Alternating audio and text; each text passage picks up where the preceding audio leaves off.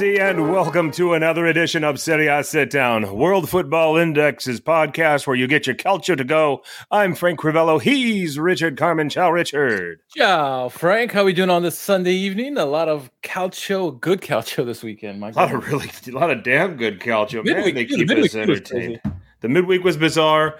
Um, we can touch on that a little bit, but man, 30, 32 goals in eight games uh, with, with with two to go. Yeah, uh, what a time to be alive, and what a time to be a, a supporter of the Calcio. Yeah. Uh, yeah, yeah, you know these days. So, and I mean, I mean, and, and some quality goals, man. I don't know. I, I this uh, this goals of the week when we get to it is going to be uh, going to be kind of fun to see. I think we're going to have totally different. We normally do have totally different top yeah. fives, but we better have different top fives this time um, because there's so many good ones to choose from.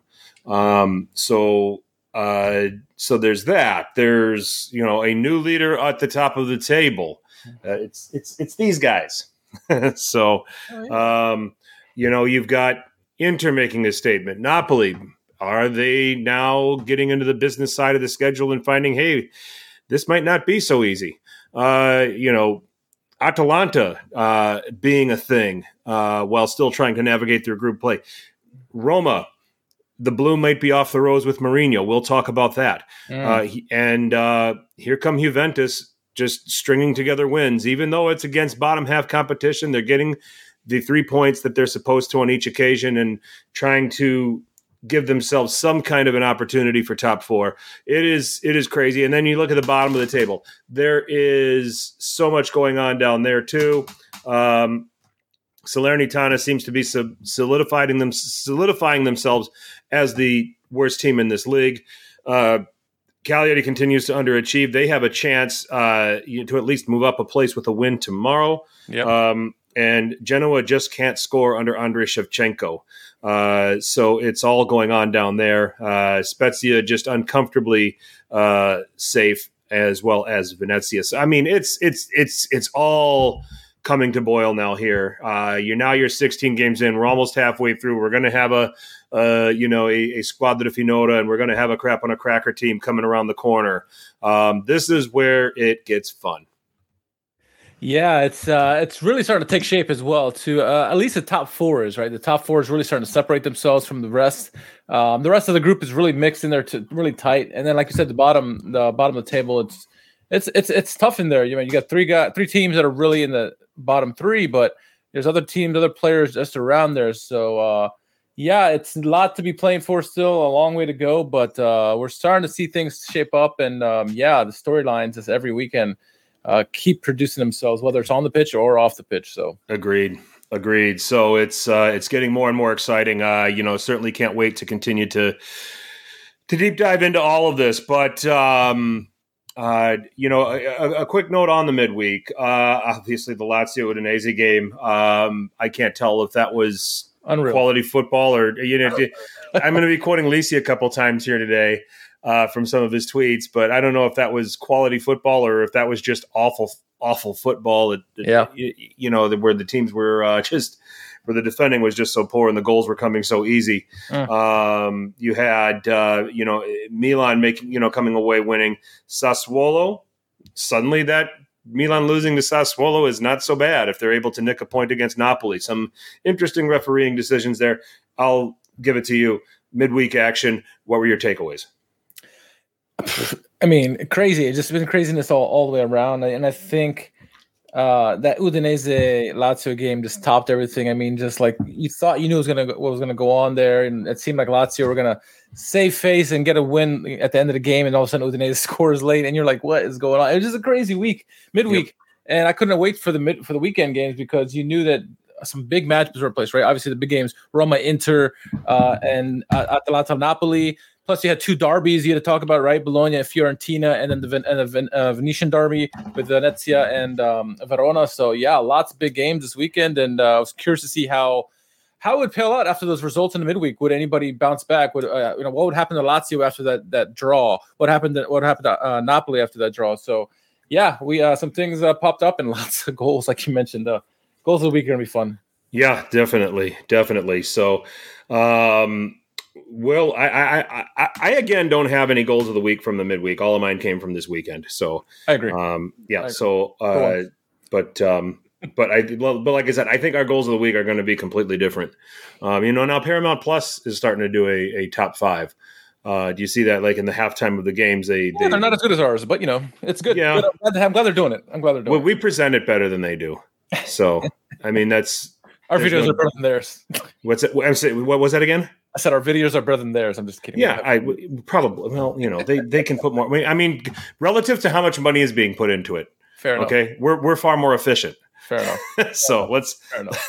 let's we could probably we could probably have it run that way. So um, once again, I mean the the the Serie A scheduling guys are doing a brilliant job because we seem to you know th- there are sometimes we do match weeks and we'll just whip through the games and just kind of talk about them as a whole. But it seems like every week we're getting two At least quality two. games or Yeah. one to two every time. And once again, here on match week 16, uh, we had a two marquee games. They took place on December 4th. Uh, and we'll start with Roma and Inter, Richard. Yep. Um, Roma under Mourinho, okay, midweek defeat at Bologna. Bologna finally figured out how to defend a little bit, um, you know, at least in that game. Uh, Roma struggled to put chances away. You know, how would they respond at home against an Inter team that has been in very good form? Uh, would Mourinho have an answer? Would he park the bus? Would he be able to hit, you know, play his style of football and be successful, you know, and and and and catch Inter by surprise here? Uh, Simone Inzaghi, a, a team that's that's growing more and more confident under his tactics, and and getting better and better. So this was going to be fascinating. Uh, let's go with the lineups. Um, Mourinho went with Patricio in goal. Uh, the back three of Mancini, Smalling, and Kumbula. Um, he goes for Cristante to play in front of that back three uh, with Ibanez as a wingback and Vina on the left hand side, uh, Mkhitaryan and Veretout in the uh, middle. Zaniolo and Eldor getting this getting the uh, starts up front, and uh, you had Abraham suspended, you had Karsdorp suspended, um, and you had Pellegrini out. So this kind of hamstrung Jose Mourinho. So he goes for a a player of Ibanez's defensive qualities as the right wing back to perhaps deal with the threat of Perisic working down the left hand side.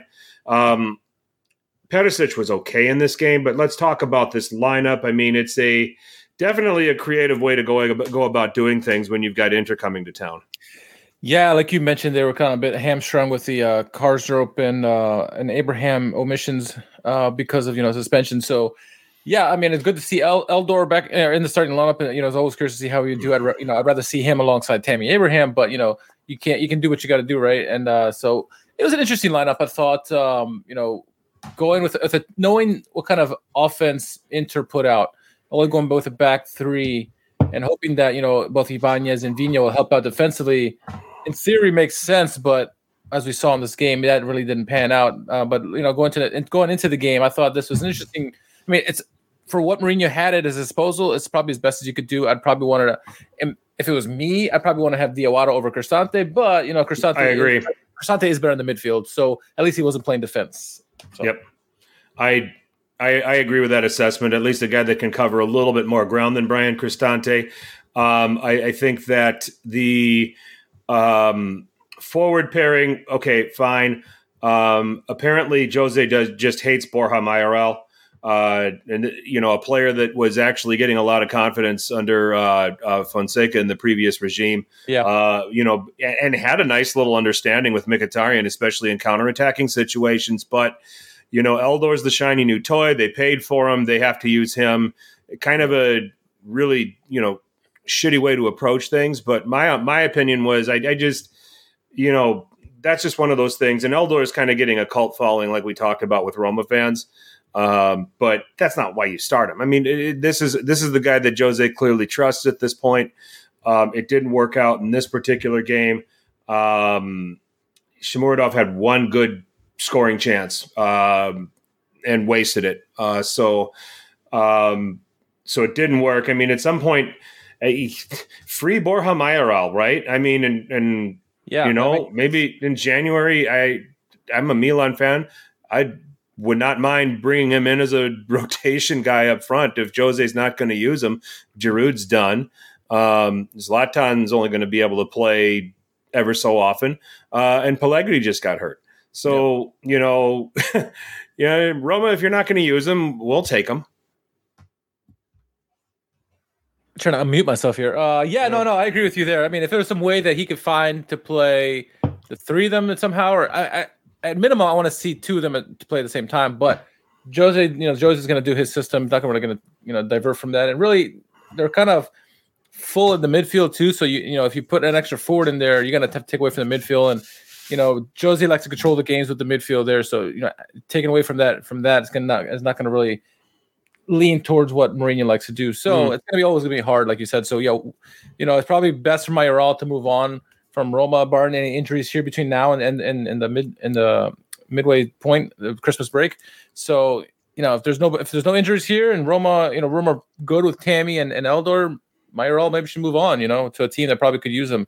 Because uh, he certainly was getting the goals in last year yes, it was it was good to have with Mkhitaryan, but maybe he can find a team that can use his uh, his services. You know, it, uh, I know Juventus fans are always clamoring for uh, another striker because they don't like um, Morata for whatever reason. Maybe he can go there. Who knows? But uh, yeah, Mayoral needs to find somewhere else to go. Maybe. Inter go with you know Handanovic in goal, back three of D'Ambrosio, Skriniar, Bastoni. Uh, Dumfries gets the start at the uh, right wing back, Ivan Perisic on the left. Uh, Barella returns to the lineup. Um, uh, Bobby Gags played in his place at midweek, scored a goal too. Um, Bobby Gags.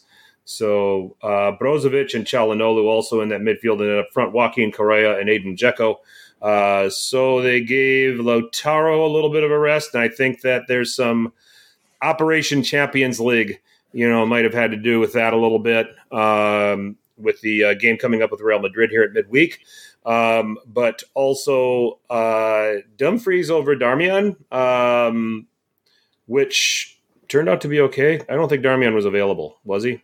Nope. He was uh, I don't. Yeah, I don't think he was. But injured. Uh, He's injured. Yep. Going into this season, I would always pick Dumfries over over Darmian. Um, Darmian is having a renaissance of a season, no doubt about it. He's playing very well, but you know, seeing Dumfries out there, I'm, I'm, you know, I'm not an Inter fan by any stretch, believe me, but um, seeing him out there finally getting a start, and I was happy to see him out there, see him get his chance to uh, really uh, gain the confidence of his manager, and I think he did well for himself today. He was he was excellent and scored a great goal in this game. Um, but the lineup was fairly strong. I thought uh, I was, you know, I wasn't surprised to see Martinez getting the the rest for Champions League and seeing. He's been playing a lot. Yeah. Oh yeah. And Joaquin Correa, he's more than capable of playing the role here. So um, you knew Dzeko was going to be fired up for this game, being that his, his former team. Yep. Um, and and Perisic has been playing very well as of lately, and Bastonis have come has come on as of late as well. So it's a very strong lineup overall. And um, yeah, I, I thought this was going to be based up based on the lineups advantage Inter just just by looking at it on paper. Yep. All the goals happened in the first half, um, and uh, you know, for as detail oriented, for as tactically rigid as Jose Mourinho is, you would think that they would have somebody covering the near post on corners, uh, and they didn't. And Hakan Calhanoglu's corner in the uh, 15th minute uh, curves directly in. Um, it ends up nutmegging Rui Patricio, actually. So it kind of made it, you know, and I think that just kind of set the tone for the game, you know, at that point. But, um, you know, a little bit of a lack of detail from Roma there, uh, you know, but a, a nice goal by Calhanoglu. Yeah, if uh, that doesn't make Uncle Sharma's nutmeg of the week, I don't know what does. Um, yeah, you know, really, Zaniolo was there at the near post. It went over his head. He could have done better, maybe been closer to the to the post there. But I agree. You know, why don't you have someone marking the post? And and you know, maybe Calhanoglu saw that Rui Patricio was really pushed out of the net, so maybe took a chance, or maybe it was a mistake. Who knows? But it was a goal nonetheless. Uh, and you know, it's usually a, a, a manager like Jose Mourinho, so detail oriented, like we, we talked about, it wasn't so much on display and it, and it hurt them dearly. Inter made them pay on that and uh, a quick lead. You know, we saw in the midweek against Bologna. I think Anthony brings a good point. You know, when they couldn't handle Bologna in the midweek, and Inter were doing very much the same thing uh, in this game. And you know, when it got down right away, it just seemed like, uh oh, dam's yep. gonna break. Yep. And it sure did. Yep. Um, Nine minutes later, Edin Dzeko, a nice little team goal here by Inter. I mean, and I mean, this was, I mean, they they carved Roma apart. Uh, they carved this lineup apart. I mean, clearly, you know, clearly Ibanez couldn't give anything on that side. That didn't work out. The back three was absorbing a ton of pressure. Dzeko's there to finish, doesn't celebrate against his former team. 2 0 to Inter uh, there on 24 minutes. Um, again, Hakan Calhanoglu on the assist, but again, wonderful team goal by Inter and big, big problems for Roma, um, you know, at that point. But, uh, uh, you know, that I the three points were pretty much wrapped up then. I mean, Roma. I honestly felt Roma didn't put up a fight in this game. They you didn't. know, I think they looked at this like this isn't even our team. We're just going to go out there. We're going to play 90 minutes. We're going to just, eh, eh, you know, and we're just going to, we're going to, it's almost as if they punted this game. You know, it, you know, it just, it, I just, I got that feeling at least. I mean, when you watch the second half, that that's clearly what you're seeing. You know, yeah. you kind of, you know, to me, it's you see a team that's kind of. I'm not going to say that they quit on Mourinho. I think they just quit on this particular game and saying we're getting nothing out of this. Let's just work our way. Let's just manage our way through it, and we'll be out of here. So, yeah, I think um, two different two different approaches between Roma and Napoli. Two teams who were depleted by their starting 11s, yet they took different approaches to the games, right? One, mm-hmm. one like you mentioned, Roma looked like they just threw the talent, and, and Napoli will get to put a little bit more fight into it. So, yeah, yeah uh, Roma basically threw the towel in right away. And uh, that team goal, uh, Serie A, the Serie A YouTube page, they put out a video of it. I think it was like 14 touches before, you know, in a row by Inter players before they scored that goal. It was just a wonderful yeah. team goal overall. Um, yeah. And Dzeko, classy finish, classy not to celebrate. Uh, yeah, very good and two nothing. I mean, just oof, demoralizing if you're Roma. Yep. Uh, and then we've got Dumfries in the 39th minute, uh, also a goal of the week candidate, but just because of the ball by Bastoni, this might be the assist of the season. Wow. Um, I mean, that ball, just the, the. He's a center back. That's a center back playing that ball. I mean, it's it's curving.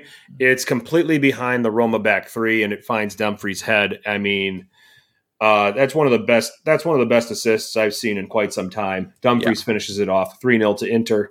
Game set match, and there was still another fifty one minutes to play. Yeah, I mean that that assist by Bastoni was ridiculous, and he's coming on as of late. The last month or so, he's been really hot. And you know, I remember all those Interisti, not all of them, a good number of them were saying, "Oh, Bastoni's even not even that good. He's you know he's not even good enough to be in the national." Da, da, da, how do you feel now? He's a good mm. player. We've been saying it for a long time, and just he's he's so versatile. Not only is he good as a center back, he can play the wing back position. He can do wonderful passes. He can spread the ball around the field. He's just a good player. And then Dumfries, I mean, the pass was great, but you know the pass wouldn't be great if if he didn't finish it off. And and Dumfries did really well to get a diving header in there for the goal. Happy for him as well. Um, but yeah, it just uh, interclinical in this one, and they only needed 45 minutes, 51 minutes, I guess, really, if you want to, want to say it uh, to put this game to rest. And at that point, you knew there was no chance that Roma were going to get back to this game. I mean, if anything else, Inter took it, took the gas pedal, you know, let the let the foot off the pedal there because they could have probably scored more goals in this game. They kind of just took it easy the rest of the way, no injuries. You know, you got to give it to Inzaghi though. Uh, his, I wasn't sure how Inzaghi would do it with a new team, and so far he's above my expectation. He's doing very, very well. The team is uh, adapting very well to his tactics which is not too different from what you know Conte was. Um, obviously, with slight differences and nuances, but you know, impressive Inter, impressive. Yeah, complete blitzing in the first half, um, and then complete maintenance in the second half. It was just uh, it was a weird game. I mean, and a lot of this was just Roma just Roma quit on the game, and so Inter just said, "Fine, we'll we'll coast as well, and we'll take these three points, and then we'll get on with it." So. Um, I, I the comment I made about Mourinho earlier here in the podcast. Uh, the, the bloom is now officially off the rose. If it hadn't been previously, it is now.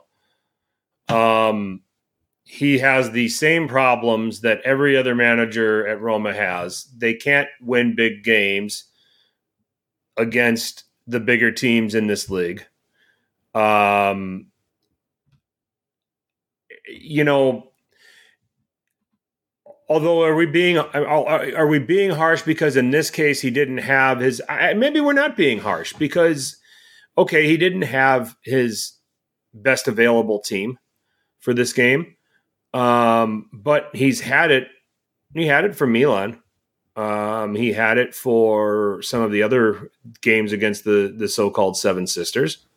Yeah. so I mean, is I, I mean this is uh, uh, this is full blown mentality at Roma. I think this is not. I mean, I, I don't know if even Pep could come in and you know and and and, and fix this. You know, it just seems like there's this there's this stigma that Roma can just not get it done. You know, against the bigger teams in this. What are your thoughts on it? I mean, I mean, we we keep. I mean, we are we are beating this dead horse every single season with Roma. this is true. This is true, and I think we both picked Roma not to do that well this season. Many people saw. I had him. Four, I had him fourth. I actually was convinced that oh, well, I, you know I, Mourinho. I, I thought that I thought that Mourinho would put these guys into a system. They would believe in it, and that they would, you know, you know, maybe play with more of a spine, especially in bigger games. And there's been moments where that's turned up, but no, it's it's it's it's same old Roma. It's yeah, and I think what I what I saw what I, what I what I felt going into the season between both he and Sarri is that I think they'll be able to turn their teams around to the way they want to play. However, I think it's, the adaptation period is going to be longer for those two managers as opposed to anybody else because, um, especially with Sarri with his Sarri ball, but you know with Mourinho especially, he wants to be so disciplined and he wants to change the team completely, almost completely from how they were in terms of loosey goosey defense and not really attacking. He wanted to, he wanted to mold the team and to mold the team to your to your liking it's going to take some time and you got to bring your sure. pieces in. They brought some pieces in, right? Obviously, uh, during the summer, but it's going to take some time. I think it's going to take a full season before Mourinho's team really start uh, playing much better than what they. Because right now, you said it's a mentality thing. We saw this with Inter previously, where every January they would just choke, and now uh, over the last several years, Conte helps especially, but they they, they shook that mentality. Uh, and it's going to take Roma some time to shake it as well because those those those demons keep coming back. And so I, I I'm going to be harsh on Mourinho because he should be doing better, and the team should be doing better, especially with yep. the talent that they have. However, I think he needs at least a full season before we can really truly judge. But I think he needs. I think he deserves to have a full season. Unless they crap the bed and they're in the a relegation fight or some reason, then maybe you get rid of him. But I, I think he should stay, get get the opportunity to make this team better. But right now, it's pretty rough. Yeah, it is. It's it's it's extremely rough. Um, back over to Inter. Um, they're now a they're now a thing in this title race, uh, and I think we've always thought that they would be. Yeah, yeah. Um, but now they're second, um, thanks to uh, results going their way over the weekend. Yep. But we look at their let's look at their upcoming fixtures here. Uh, after the Real Madrid game on Tuesday, uh, they host Cagliari away to Salernitana, host Inter away to Bologna. Yeah, host Inter. Um, I'm sorry. They host host Torino. They, they, can host themselves. They can host we can, themselves. We can we can do that. Yeah. All right. So uh Cagliari, Salernitana away, uh, Torino home, Bologna away over the next four games. I mean, you can't with with Milan and Napoli having to play each other within that. You can't rule out getting to you can't rule out. I'm having all kinds of problems today. The damn yeah yeah damn earplug jack fell out of my mic. You're good. Um, all right. Uh, we could be talking about them being top of the table at Christmas. Yeah. As uh, I'm waiting for that Art Morelli video of Winter Champions comes up. It's perfect actually for Milan right now with him. But uh, yeah, no, Inter are they got a prime run coming up ahead of them. I mean, really, of these games coming ahead in, in Serie A, Bologna probably is going to pose the biggest threat to them.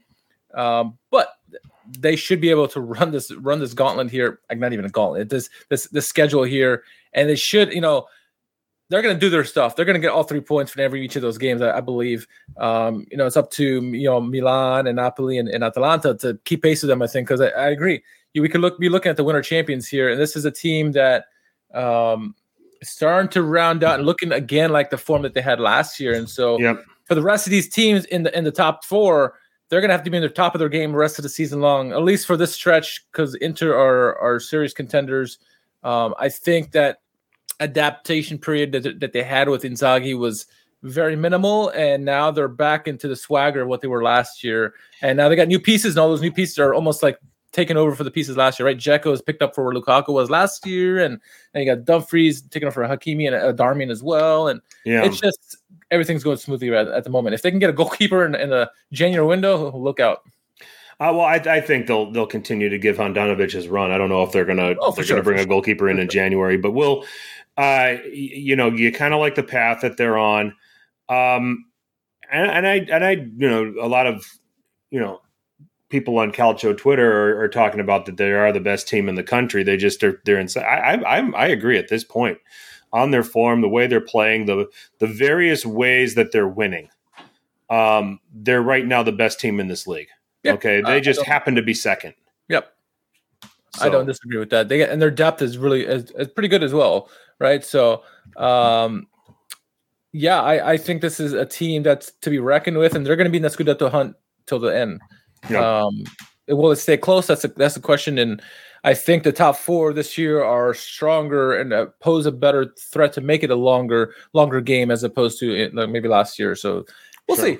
Uh, but yeah, Inter um, strong team. I mean, they've taken any anybody who gets inserted to the lineup is playing well. Even even Hakan is playing well at the moment. So um, big ups to Inzaghi for what he what he's done at Inter so far.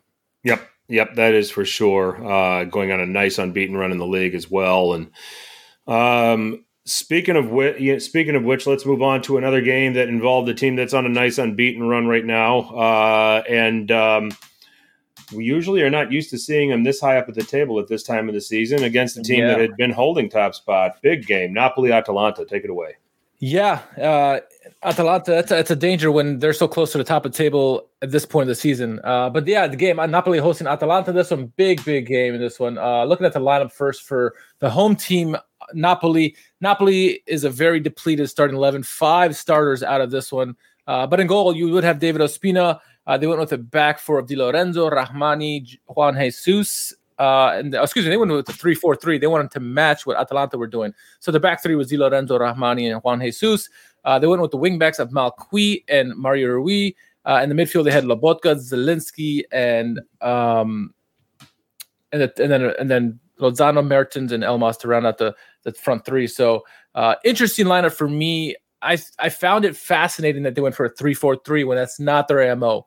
Uh, they've they've never done a four three three or three four three in recent years, and to, to try to match Atalanta in this game, I thought was a a bit of a gamble. What were your thoughts on the starting eleven and the formation? Interesting, um, but uh, bold for sure. Um, you, you know, you're talking about um, and, and even for Spalletti, who you, you always see four three three out of him. You you know, I can't even remember the last time I've I saw a Spalletti team come out playing with three center backs from the start. Um, but I think you know this was the system out of necessity. It's nice because what do we we talk about with some of these other managers? We talk about how all right they're going to play their formation no matter what, and they're going to put square pegs in round holes. Uh, Allegri, um, among others uh, where Spalletti adapted, you know, kind of was forced to, uh, but you know, as we'll talk about, it looked good, you know, and yeah. I think it's going to serve Napoli well, uh, you know, as the season goes on, that they have the ability to adapt their formation based on what's available to them to play. So, you know, even if they didn't win today or on Saturday, uh, they discovered something in the process. And sometimes when, you know, you never want to lose a match, but if you can learn something about yourself, something as significant as this, that's big. Yeah. Um, you know, so uh, I, I like that they took their chances with it and went for it. Um, you know, and, and, and they darn near pulled. I mean, that this was. I mean, it's a great game. There's a lot to talk about with this game, but um, took his shot with it. It looked great, um, and Napoli don't come away with any points, but they come away knowing that they've got some flexibility to them now that I think is going to serve them well as the season goes on. Uh, a, a, telling sign of a team that's actually a Scudetto contender is when when their backs against the wall, players are injured. How do they perform? And they had five starters out of this game, and they, they went toe to toe with Atalanta. Right, Atalanta are no slouches, yeah. uh, and so this lineup, this change of formation, you got to give the team kudos that this team is actually probably stronger you know, we weren't sure how they would perform, you know, as it, as the schedule got tighter here at the end of this first round. And the backups played fairly well in this one, I would say. But uh, so that's the lineup for Napoli. Looking over at the road team with their bright orange jerseys, Juan Musso in goal. I uh, went with the back three of Toloi, Demiral, and Palomino.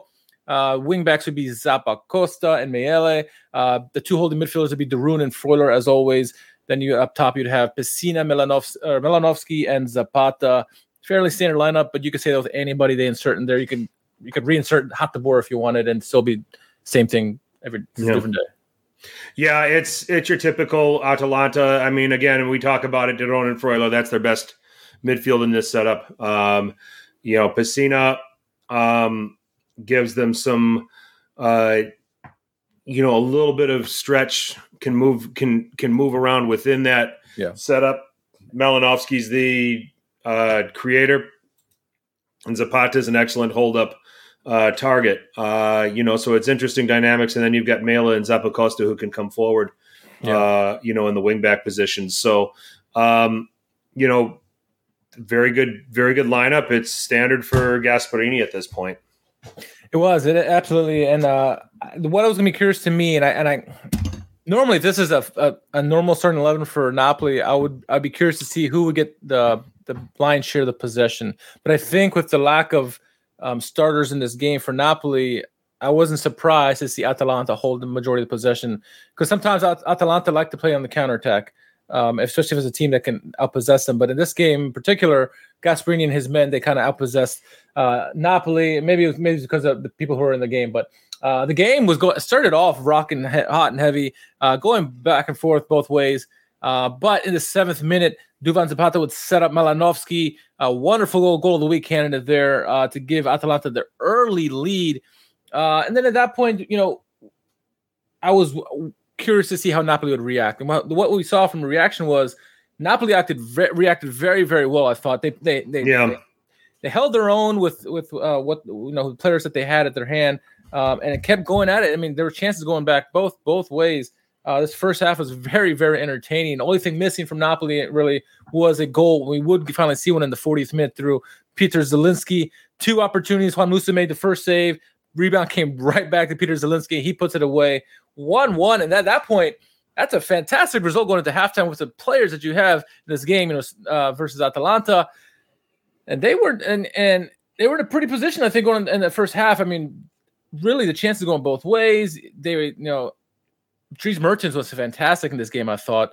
Um, he didn't score the goal, he didn't score the first goal, but he was pivotal in this game. Uh, well, we saw Malcuit, who got his first real action this season. I think they said during the telecast that this he had more he had more minutes in this game than he had the whole season combined.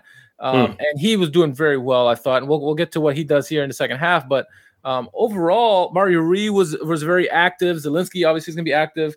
The one thing I found interesting with Atalanta in the first half, Frank, is that Lobotka was being targeted by Atalanta, whether it's Malinovskyi, uh, Roon, Freuler. They made it a point that anytime Lobotka got the ball, they would force the pressure on him to force the turnovers. And it was working at those times. But other than that, I thought a fairly even first half with chances both ways. What are your thoughts the first half? I'm with you on that, and it's it's it's it's real simple. I mean, Lobotka is not the passer that Fabian is. Um, you know, doesn't have the technique. I mean, Lobotka can be a good ball winner, um, you know, but he can't. When he's when he's pressed, he's forced into certain situations that are uncomfortable for him. So, you know, where a Fabian would have handled it probably a lot better. Um, you know, so that was that was a great call by Gasperini, uh, you know, to approach things that way. Um, you know, so that that was an interesting it was an interesting tactic, but it was a good tactic because you know, are you going to stretch yourself against the? Are you going to stretch yourself in Precious Zielinski in that in those kinds of situations? If you get to get to Lobotka, you're going to be able to create some problems, and that's what happened. This first half was excellent. Um, you know, I mean, just chances from both ends. You, you, you. I mean, you went into halftime saying, "Yeah, we, I can't pick a winner here."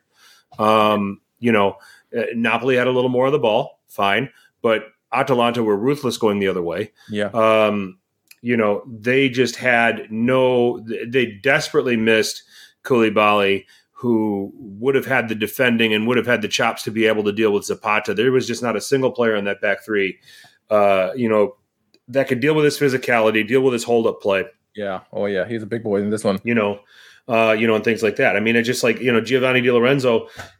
He's a great fullback. He's not a great center back in a back three. yeah. Um, you know, and then Rahmani is just woefully inconsistent. One, Juan Jesus is experienced, but um, can really get caught. So Um, you know, so it's that was there was a little danger to that back three. Um, but yeah, I mean, your point about Lobotka is a very good one. It was it was smart for Atalanta to be pressing on him when he had the ball. Um, and they were able they were they were able to be create they were able to create chances off of that. Yeah, it was uh it was a smart play. I, I agree with you with that by Gasperini to, to, to pick on Lobotka there. Uh, and so Napoli put up a big fight with you know with, with so many players missing. I'm, I was curious to see if the second half would change those fortunes at all. And really, no, the, the second half picked up just like the first half ended, really. And I mentioned Malcuit. Malcuit pinching up around midfield does a lovely flick, one time flick, finds Dries Mertens, who's running down the that running down the pitch, defender on him. Uh, you see Elmas running down the left, and I'm like, he needs to square this, or it's not going to be a goal. But he put it away. Dries Mertens, of course, is going to put it away. Wonderful finish by him. Uh, two to one at that point. I'm like, what is going on? This is nothing like I predicted because you tell me Atalanta are going to face a, a depleted Napoli team, the scoreline would be opposite, maybe 2 1, 3 1 at this point, and it's 2 1 Napoli. And I'm like, okay, we got a game here. And I knew at that point Atalanta were going to turn it up even more. But what a wonderful play by Napoli, not only for the set up that goal, but to take the lead so early into the second half. It's it's a gut punch if, if you're Atalanta. Well, I mean it it shows the ability to expose some of the defensive issues that Atalanta are capable of having from time to time. They've they've made some strides and they've done a lot better in recent weeks. Uh, we talked about them last week where they won one 0 um, Yeah, yeah, and and did it in a resourceful way, and it was just like, you know, look at Atalanta and look at how look at how they won this game. You know, we're here. They were pressing. They got caught with a they got caught with a high line. Um, yeah, they did it against Juventus uh, when they won one 0 last week. I mean, so much has gone on in the last week. I forget who teams play. Like just the week it's before, unreal. it's crazy. It's. Yeah. Um, so Atalanta gets caught playing an awfully high line, um, which, and again, and I think that some of that went with their pressing, but this is where they were, you know, this is this is where Napoli finally were able to break it to an extent, and then be able to flip the ball and, and play Mertens through. So, um, Mertens brings a completely different dynamic from Osimhen. Osimhen's the target, the reference point, and all this other stuff. Mertens runs all over the place and can just pull people apart. You know, defensive partnerships that he just pulls apart. Um, and he did here, uh, and he was free on goal. Uh, you know, and finished and made it. You know, made it two one. So, it, you know, Spalletti's finding that he has some really, really good problems here. Yeah. so Oh, yeah. he's Oh, got yeah. flexibility and he's got different ways that he can attack. So it's it, a great goal. No, no, it absolutely was a great goal. Uh, and I was curious that, well, at halftime, Hateboer came in for Zappacosta. I don't know if there was an injury issue or what. Uh, good to see Hateboer back. Uh, and also, Josip Ilicic would come in shortly after the goal. Uh, he would come off for or come on for uh, Matteo Pessina. So you knew that you know Atalanta were serious in this one already. Um, and the play started get ramping it up with Atalanta getting more and more chances. Uh, but in the 66th minute, it would be a center back to center back. Interesting. Toloi with a wonderful And not on a, and not on a set piece. Not, Not like where it's like served Yeah. in and headed across. One center back heads it across No. the other center back. No, this was a Demiral run. leading the line. Demiral's leading the line. Toloi makes a great through pass, finds Demiral. I'm like, Dem- Demiral's going to have to pass somebody, right? He's a start- center back. No, he takes a wonderful shot, short side pass Ospina. Goal of the week Canada there. All of a sudden, 2 2. You're like, what is this? I mean, he had every right to celebrate. I mean, Demiral has been a. Uh, I, I mentioned I mentioned Renaissance earlier in the podcast. It's a Renaissance for him as well. I, I mean, obviously coming from Juventus, not wanted there, and obviously you come to Atalanta. Now you're you know you're taking Romero's gone, so you have you obviously have a place in the in the team, and he's making he's making dividends with with his opportunities, and he's been playing better defensively. We mentioned this last week against Juventus, played well, and in this game he scores a goal. Uh, wonderful pass by Toloi. You talked about Bastoni assist earlier. This was a good assist as well by Toloi, center back to center back. You rarely see that uh, Mhm. on an open play like that. And uh, two two, uh, Frank, that that goal that was. Were you shocked by Demiral scoring that goal as I was? classic case of because when Napoli went ahead 2 1, Atalanta were starting to create a bunch of chances and starting to see a little bit more of the ball than they did in the first half. You know, classic case of a center back sitting back there and saying, fuck this. You guys, you guys can't do it. You guys, you guys aren't getting it done. I'm gonna get it done. I'm coming forward. so Hundred percent. I had enough. You know, kind of channeling his inner Kalidou Koulibaly because we see Koulibaly yeah. Bomb oh, yeah. forward a lot. So, oh yeah, Skriniar will do that also as well uh, yeah. for Inter. So yeah, no, no, hundred percent. that's hundred percent true. Uh, and Inter or the Inter Atalanta were, were smelling blood. They continued to put the pressure on after that. They had a couple opportunities. Ospina coming up big. Uh, he had seemed to have Duvan Zapata's number in this game. Every time yeah. Zapata had, had shot on goal, he was there to save it. Uh, but the pressure kept mounting on him, and in the 71st minute, uh, Josip Ilicic gets an opportunity with the ball, comes in, drives into the box, does like a no look pass, slides to two guys right there, and one of those guys, uh, Remo Freuler, puts it away. No power, just perfectly placed, just past the outstretched arms of Ospina, three to two, and they're like, okay, it was bound to happen, right? Um, yeah. Wonderful play by Josip Ilic, uh, and wonderful play by Atalanta and Remo Freuler scoring that goal. But three two uh, at that point, uh, you thought the game would maybe be over, but no, Napoli they kind of turned it on the last 10 15 minutes of the game had their opportunities to tie this game there were some there were some suspect moments by musso he had to come yeah. up big at the end uh atalanta would hold on and i would say hold on to that 3-2 win um but you know you look at it two ways atalanta are now a player in this in this top four yes. and then napoli you got to give them kudos for going toe to toe with atalanta and nearly getting a point out of this with half your half your roster gone. Yep. Can Atalanta figure it out defensively though? You know, that's going to be the critical question that's going to be asked of them as far as their actual Scudetto credentials. Yeah. And it's um I think it's with with Atalanta, it seems like they're A or B, right? They're either A yep. all out attack or all out defense. They they can't yep. find that medium. When they do, look out, but I mean, they're yeah. still good. They're still good but they can't seem to they can't seem to marry the two uh, former tactics. Musso is the best goalkeeper they've had. Yes, under wait. Gasperini, and, and, that's not even a debate. It's no. just and, in the numbers look bad because the defending gets all unorganized. Now, the other thing that I'll say is that there are some pitfalls to this system that Gasperini plays. As good as de Roon and Freuler are as a partnership in that midfield, um, that's two center midfielders trying to cover a lot of ground. All right. So if you don't have, you know, Pessina or Pasalic, um, you know, coming back to help provide some cover and trying to congest things a little bit for the opponent, you can get around those guys. All right. Yeah. They are good tacklers and good defenders.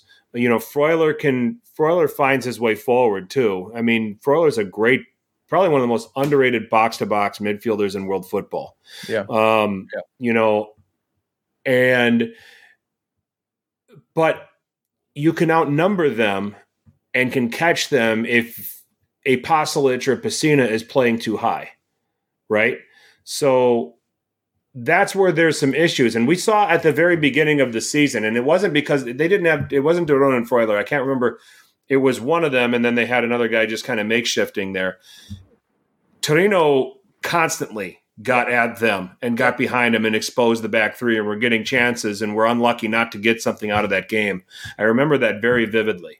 Yeah. Um, so that's where you can get them, you know, but Gasperini is never going to go to throwing in, you know, where, where, where Inzaghi has a three man center midfield and a three, five, two. Gasperini's never going to do that. Yeah. You know, he's going to leave one of those guys higher and probably wide and hope that he comes back in and becomes part of the numbers in situations where they're ahead. Yeah. Um, but you know that's that, that that's the, just the unique thing between these these formations between Inzaghi and and and Gasperini. So that's where you can get them. Um, and that and that could be a detriment to their title hopes. Um, especially with teams that have good midfielders that can get behind, that can get in between the lines and create some problems. You know, I'm thinking of Milan and Brahim Diaz, you know, being in that 10 role where he can find that space in between those lines. Um, you know, Inter when they can kind of push Calhanoglu into those spaces. Um, you, you, know, looking at some of these other, just trying to look offhand at some of these other teams.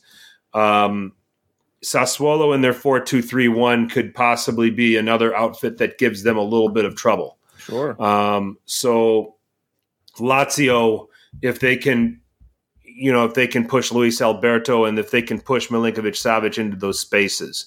Um, you know, so there there are teams with quality to exploit all of that that can ask some questions of Atalanta. And that's the one thing that I look at when when I see when they're giving up goals and when I see that they're frail defensively, that's it's it's those spaces between those lines and it's the lack of a third midfielder in that system or somebody that's coming back and helping to provide some cover. I think Gasperini dearly misses Robin Gosens because when you have Gosens and Hateboer playing a full tilt, they can complement yeah. the Ronan Freuler plus the back three.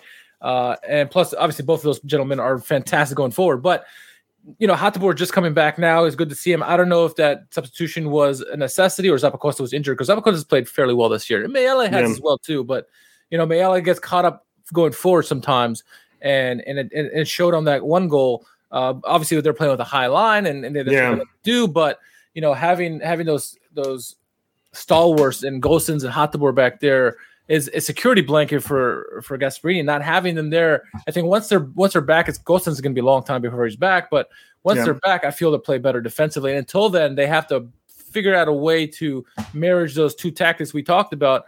Uh, because if they really want to be Scudetto contenders, they're going to have to continue making getting these results a uh, week in and week out. And can they do it? That's the question. Yep, yep, I agree. So and then how about Napoli, man? I mean, just it's it's a tough ask for them. We saw what happened to Roma when they didn't have their whole lineup right, and they very well easily could have been they could have rolled over and you couldn't you wouldn't have faulted them for it, right? It's as Atalanta, it's a, it's a juggernaut. They went toe to toe. They at times they played better. They took the lead on them just after halftime. You got to give them credit, and and I and I I know the some people were talking about the depth of Atalanta, and you got to give credit to Napoli. While the, the players are maybe the ones that scream at you like, "Oh, sexy," but they got the job done for the most part. They didn't get the result; they nearly had it. You got to give them a lot of credit, and and and Spalletti's got to be given a lot of credit as well. One for getting the team to play up and and go against this Atalanta team, but two for changing formation and still making a game of it. You know, it's very rarely that he will mirror the opposition to make it even, and he did in this game, and it worked brilliantly.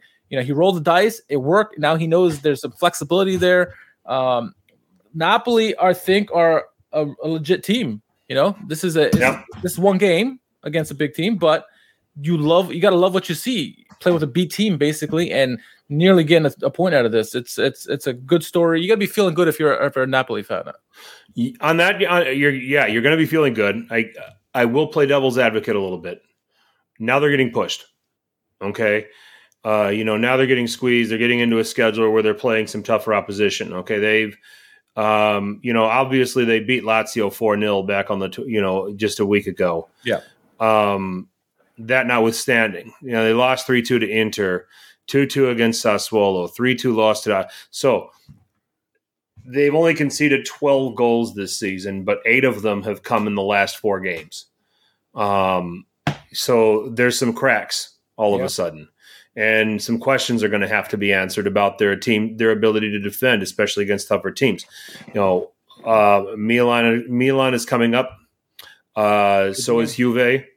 Um, you know, in Empoli next Sunday, the way they play, they're going to ask. They're, you know, I, I fully expect Napoli to go on and win. Don't get me wrong. I'm not going to go crazy and say that's going to be an upset, but the way Empoli play, they're going to ask some questions. Exactly. So this the, these next few weeks are really going to tell us um, is this legit with Napoli or is this a a bump with Spalletti, a lot of momentum at the beginning, and now that things are getting squeezed, they don't have the credentials you know? So yeah. that's that that's where we're at with that. We don't have i mean as, as much as we talk about that, that's where i'm just kind of playing devil's advocate just a little bit. Yeah. Because the flexibility is an important thing um, as we talked about okay? Uh, because they're going to have to get creative and find different ways right. uh, with with with with injuries and that sort of thing. And spalletti's willingness to adapt is in you know it's an impressive thing because we have stubborn managers in this league Okay, mm-hmm. we really do. We do. Um, so, um, so in this case, you know, I, I, I it's kind of crazy to say because they've been so impressive, but I, I, I need to see what they do here over the next few weeks. um, because now they've let now they've been pushed. Yeah. You know, and the results haven't been. The Lazio game was brilliant, but that aside, you know, it it hasn't been good. I find it interesting that both Milan, uh, two teams that are top of the table minus Inter, have been pushed this year, this season so far. Milan just got through their injury crisis, and they got they were pushed to see what what, what would they do under the situation. They came out fairly well. Uh, now mm-hmm. Napoli are in a situation right now. They so far uh, after the Atalanta game, very well.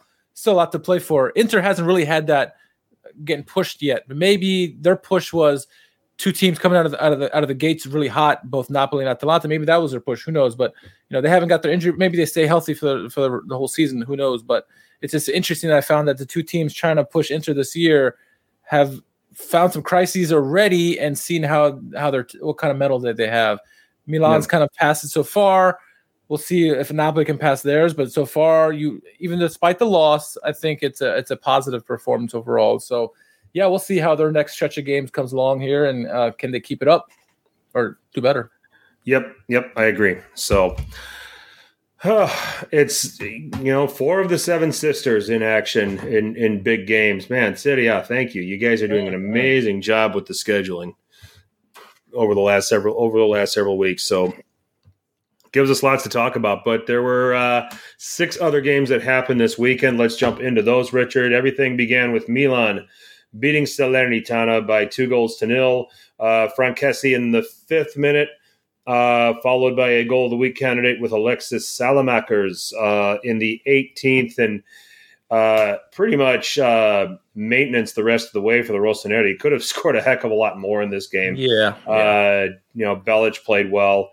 Um, but largely a, a, comfortable win for the Rossoneri which is a win that moved them to the top of the table. We'll talk about that here shortly. Uh, sun, and then uh, Sunday morning, uh, Bologna Fiorentina. If you woke up for this, you weren't disappointed. Um, Youssef Maleh in the 33rd minute, uh, heading one home for Fiorentina to open the scoring, but then Musa Barrow responding just nine minutes later uh, to make it uh, a goal to one. There were, I mean, for considering the two teams that were out there, there were not a lot of shots in this game, Richard. Um, they were just um, clinical with their opportunities. Yeah, yeah. I mean, it's crazy. I mean, there were 14 total shots in this game, and five goals came out of there. That that might say how That's bad the defending That's is. That's a derby. That's a derby. Yeah. Could be. Could be. Uh, goal of the week candidate Cristiano Biraghi's free kick. Brilliant. 51st minute. Uh, 2 1 to Fiorentina. And then that man, Dusan Vlahovic. Um, God, what were his odds for Capocannoniere? Um, not probably not that high, I would imagine. Not as high it, as some of the people, but he's doing well. Oh man, to go back in time and, and throw a hundred on whatever those odds were where right now right. would be. Oh my goodness, be pretty good. But he's leading. The, he is leading the scoring. Gets a penalty here in the 67th minute, uh, putting Fiorentina ahead three one. Aaron Hickey with a decent goal there in the 83rd uh, to make it somewhat interesting. Uh, but nonetheless, uh, Fiorentina winning by three goals to two. Uh, Spezia and Sassuolo. Sassuolo, let's let's let, us let us give them a break. I mean, they beat they beat Milan at the San Siro. They they scraped a point against Napoli, two of the top teams in the table. So of course, there's probably going to be a letdown against Spezia. Rey Manaj uh, in the 35th minute, getting his first Spezia goal. Um, and then in the 47th minute, Emmanuel Gyasi making it 2 0 after some nice work from Mbala and Zola. Um, at halftime, uh, Dionisi brought on Giacomo Raspadori uh, from Matheus Henrique, and uh, Raspadori repays with a brace. Oh, his yeah. second his second goal, uh, a goal of the week candidate, a belter. There, we have a lot of goal of the week candidates. We do uh, two to the final there. Sassuolo 66% possession, outshot Spezia 20 to 9, six shots on target. Uh, probably going to look at this as two points lost. How about a team that lost three points on Sunday? Um, uh, so it is uh, Venezia uh, three, Hellas Verona four. Uh, in the 12th minute, Pietro Ceccaroni uh, opening the scoring for the hosts, and then it was uh, Domen Crnigoj. Did I get that right? I nailed it. Yes. Sounds good to me. The polyglot approves. Domen Crnigoj. I was I was dreading the day I would have to pronounce that name, but uh, but I got it right. Uh, scoring in the 19th minute, Thomas Henry in the 27th, and Venezia in Dreamland. My dream pick to try to stay up. Venezia three 0 up at halftime, but then. Oh man, whatever, whatever that. We're, we're, I, I, we, can we have that Venezia team that that went into the dressing room after the first half? That one didn't come back out. No, Um, a, an imitation version of them came back out, and Thomas Henry uh, uh, scored again. Only it was on his own net in the 52nd minute, and then a. Uh, I mean, Ceccaroni had nothing, couldn't help himself. I mean, just take your chances, handball, take the red, hope your goalie saves, hope Romero saves it. Romero's been in amazing form because you never, so you never know. he played well in this game too. So He did. He play. He's been playing well every game. I mean, Caprari Yeah. getting the penalty in the 65th minute, and then just two minutes later, it's the Giovanni Simeone show. Uh, bro- played in by Davide Faraoni, chipping the goalkeeper, chipping Romero. Nothing he could do about that. And then in the 85th minute, uh, Simeone striking again a worldie from distance. So again, two more goal of the week candidates to have to uh, purge through.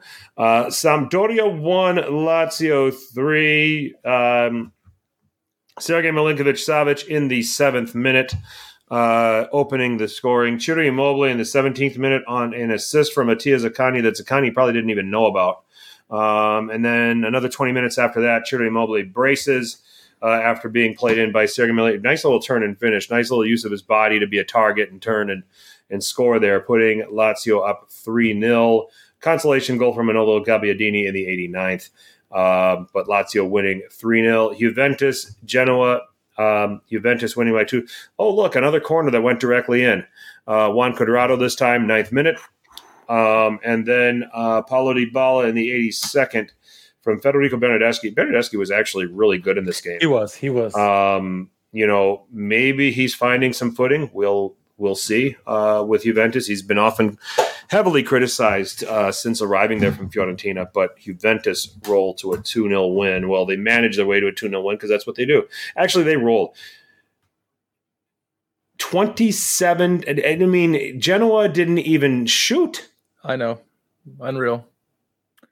I don't know what to say about that. Um, it's. I like. Uh, we love Andrew, Andriy Shevchenko, but this is not the way we want to see them start. Uh, we'll see what happens. Hopefully, he makes it to January. oh, I think goodness. they've got to give him some kind of a have to. of a Maybe he needs to start. Maybe he needs to play for them. if he was out there, he would have shot. Yeah, so yeah. I know that he would have gotten something off. Uh, but let's see. So, all right. Nil, zero, two nil to Roma, nil nil Udinese, three nil loss to Milan, and now a two nil loss. I mean, I think. I mean, let's see what happens here. Friday's the uh, Derby della Lanterna. Um, maybe his fortunes change if he doesn't score a goal there against the Sampdoria team that just can't defend for shit. Then Yeah. Get tight. yeah. I don't know. Yeah, Thoughts on the thoughts on thoughts on these games, Richard? Yeah. Uh, first off, I saw a lot of commentary about Juventini about Morata playing bad. He had a lot of shots on goal. It just, you know, Sirigu was making some saves on him. I, I thought he played, played, played fairly well. Um, Juve getting their win there. Lazio, Immobile getting two classic Immobile goals, right? One's a poaching goal, the other one's a turn and shoot. Really, really, really well done on the second one, honestly. It's a typical Immobile uh, to get those two goals there. Um, Sassuolo Spezia, that was an entertaining game. Raspadori, definitely the difference maker for Sassuolo. I thought Berardi played well. Um, the Spezia did well early, but once they got that 2 nothing lead, they kind of let the foot off the gas, and, and it was all Sassuolo after that. Uh, but the two games I really want to focus on are the two derbies, right? The Venetian derby between Venezia and, and Hellas, and then the Derby della Apennino with uh, Bologna and Fiorentina. First with Venezia and, and, and Hellas, I mean, I was shocked to see the way Venezia came out in this game. I mean, good for them. They came out 3 nothing. Dom Henry kind of looked like Thierry Henry in this game, you know, setting up people, scoring goals. I guess he's going for the hat trick on the one where he scored the own goal. I don't know, but Yeah. um, but yeah, Hellas came back and you know you expect this in a derby. This I wish all derbies were like this, right? Where just so many goals going in and, and chaos. obviously, the red card helped when, when Ceccaroni made that save with his hand. Uh, but there were the tide was already turning at that point, and then Giovanni Simeone coming up big again. Two another two goals in this game. Was he got 12, 11 or twelve in the season? So, um, I mean, great performance by Hellas Verona. It's I don't want to give him too much credit because this is more of an implosion than anything else. You have a three nothing lead, you should yeah. win the game. So uh, agreed. Venezia's more at fault than it is Hellas coming back, but it was a fantastic game, fantastic result for Verona. Uh, and then and then the other derby, Bologna Fiorentina. Though there weren't many shots, I thought the opportunities both teams were clinical. I thought Bologna had had their opportunities to get in the game and score some goals. Um, some brilliant goals in this game. I mean, Svanberg with a goal of the week assist to Musa Barrow on that first goal for them, uh, and then you know it just it's a it's a good game and, and good result for Fiorentina. This is a game Fiorentina easily could have. Yeah, it's like, hey, we're just playing Bologna. It's not one of the you know one of the seven sisters. We don't have to worry about it too much. But they, they were up for it, uh, yeah. and they got their win. So it, uh, two very entertaining derbies, in my opinion. Yep. Um, Milan getting the win, and now they're top of the table. Uh, they yep. beat us Salernitana. I mean, these were the kind of games that banter era and late banter era actually made you nervous if you were a Milan fan. I mean, you can only yep. be reminded of Benevento. Yeah. Um, I mean, in teams like that. I mean, um, this was uh, a little bit different. And it, Saelemaekers scoring, Junior Messias scoring twice against Genoa at midweek, and it's funny and, what competition does at Saelemaekers, right? Messias yeah. comes on and comes in and scores two goals, and the right wing's been played well in the Champions League. All of a sudden, Saelemaekers got some pressure, and now he scores a goal. Got competition. It works yep. out. Milan Twitter is still going to say a right winger is needed, even with. they're a special no bunch. No comment. Um. Uh, they're they're a unique bunch, man. so yeah. Um, but uh, Vlahovic at it again. Capocannoniere, uh, like we talked about. Immobile ties him too. Yep.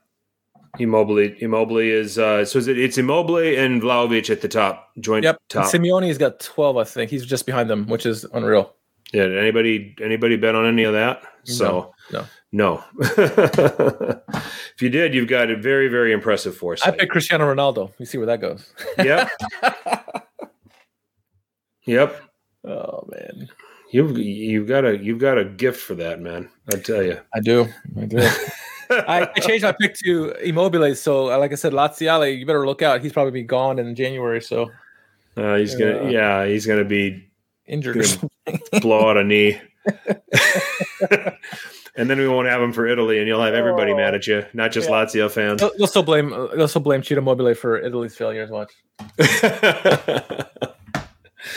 oh man, um, I I like Juventus. Uh, I mean, and then I get it. Genoa, um, you know, Genoa is terrible right now, and and Shevchenko is still in the process of trying to find the right mix, and but this is more like it from them. I still think that Cuadrado is better served as a wingback and not a fullback, but I performances like this, I keep getting proven wrong. Yeah. Um, but I kind of like the dynamics of Kulusevski, Dybala, Bernardeschi together. If Bernardeschi can keep playing like this, you know, um, Juve might have stumbled onto something here. Uh, I mean, he's been roundly and regularly criticized by Juventini ever since coming over from Fiorentina. He has not lived up to, you know, yeah. you know what people thought of him. But right now, a guy that can hold down the fort until Chiesa comes back, and a guy that might still have a place in the eleven when Chiesa does return.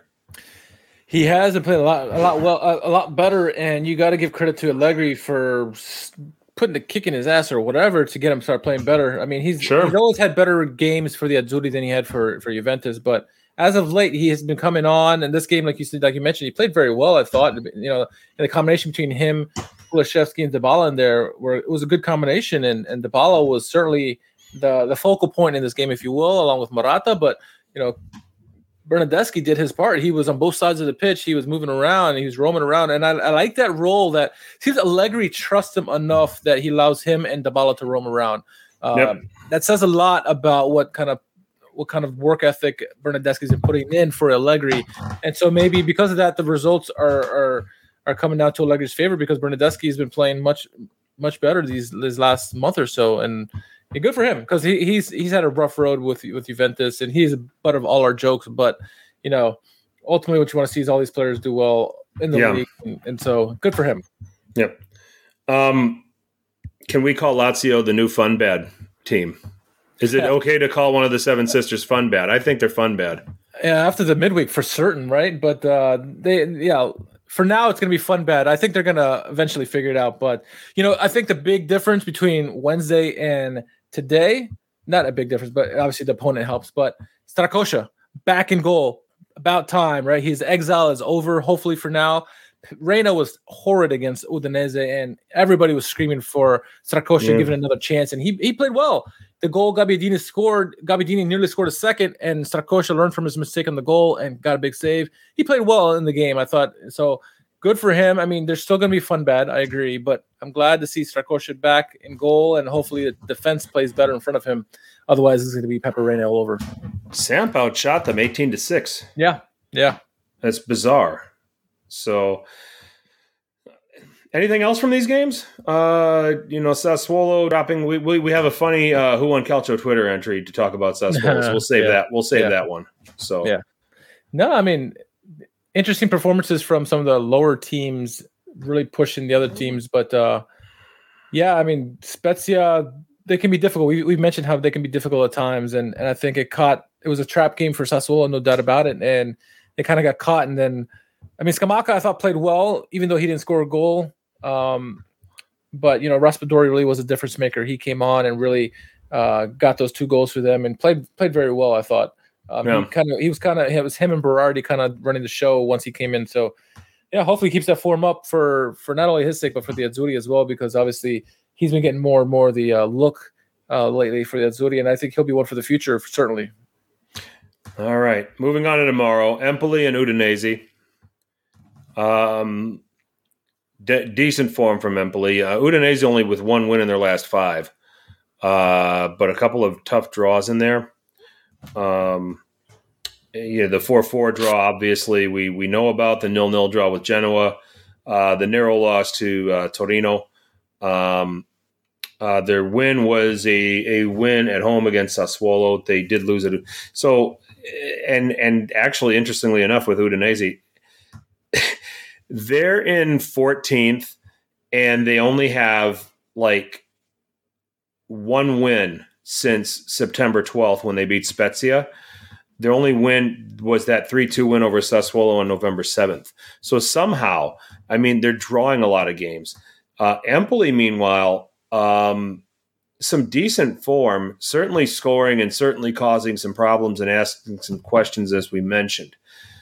Um, how do you see this one going down? I think this is going to be an entertaining game. I think that it's going to be, you know, standard of what we've been seeing, and I think we're going to see multiple goals again. I do too. I think uh, Empoli can find ways to score. They're like they're like a fun bad team, right? They, they score a lot of goals and they can give up a lot of goals. Yeah. Um, I think I think the form that Beto is in at the moment, he's going to feast in this game. I feel I feel a brace coming in for him.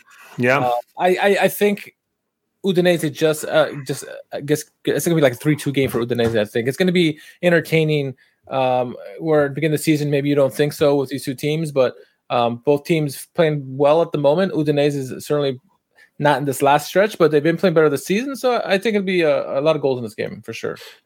Udinese when they go on these like winless runs or when they when they when it's like it's a long stretch and there's just like like one win in the space of two if it's so quiet when they do it Yeah. you know because when you watch them play they're actually like they're when you watch them play um under gotti they're actually all right Yeah, You know? yeah, yeah, and but but then and then you go and look at the results it's like they haven't won more than this yeah. Like what, It's what's going on here? yeah it's it's interesting um cagliari and torino Mm. Is now learning how to tie games at least three straight draws, um, and not bad competition. Uh, At Sassuolo, they pulled a point. Um, they had a goalless draw with Hellas Verona. They they drew Salernitana. That was probably that's the one they would blush over. Yeah, Um, you know, Torino is a team that starting to kind of get into some middling form. They enjoyed some wins. Their last couple games, a, a draw against Empoli, a loss uh, at Roma, beat Udinese, who we talked about.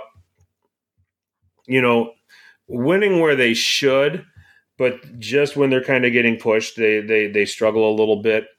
Um, when I look at this game, you know, I'm just waiting for this Cagliari team to start winning and playing to the talent that they have. Uh, um, when these teams have gotten together, uh, you, again, another game where I think there's going to be goals. Now, last time uh, in this fixture back in February, Torino won 1 0 uh, in Sardinia. Um, I think that this this is a game that's going to open up a little bit. I see multiple goals here. I'm going to go for a 2 2 draw. How, how do you see it? I wouldn't. I, I would not be shocked if Cagliari wins three nothing. I mean, they can surprise us like that, but they can also lose three nothing.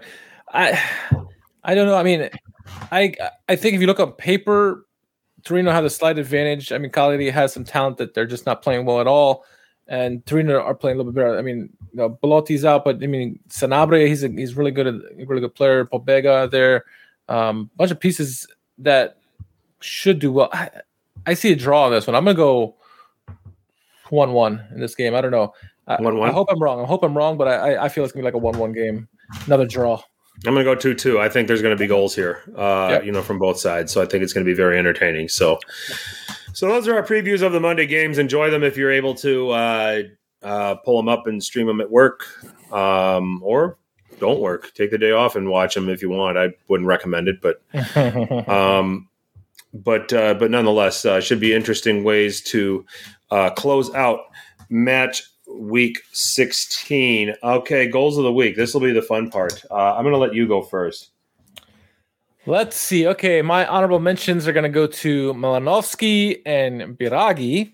Uh, my top five, number five for me, Demiral's goal, short side. I like that goal a lot. I like the assist as well. Uh, number four, Juan Cuadrado off the corner kick in the top corner of the goal. I thought that was lovely, lovely shot there. Number three, Simeone's game-winning goal, that rocket from dis- from distance, I thought was really well done. Um, my top two are very similar goals, meaning beautiful assists and wonderful goals. Number two, it's Svanberg to Musa Barrow. It was a wonderful pass by Svanberg, even better volley for Musa Barrow.